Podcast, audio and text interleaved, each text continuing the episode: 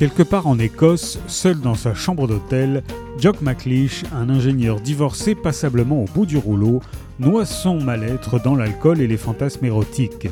Dans son esprit de plus en plus confus, diverses femmes tentent de suivre tant bien que mal ces fantasmes de mal esselés, entraînés dans des aventures extravagantes qu'il n'a de cesse de peaufiner.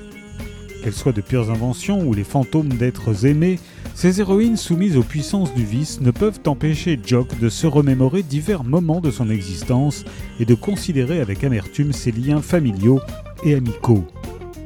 Virtuose et diabolique, le roman Janine 1982 est une fascinante plongée dans la psyché d'un homme assailli de toutes parts par ses démons.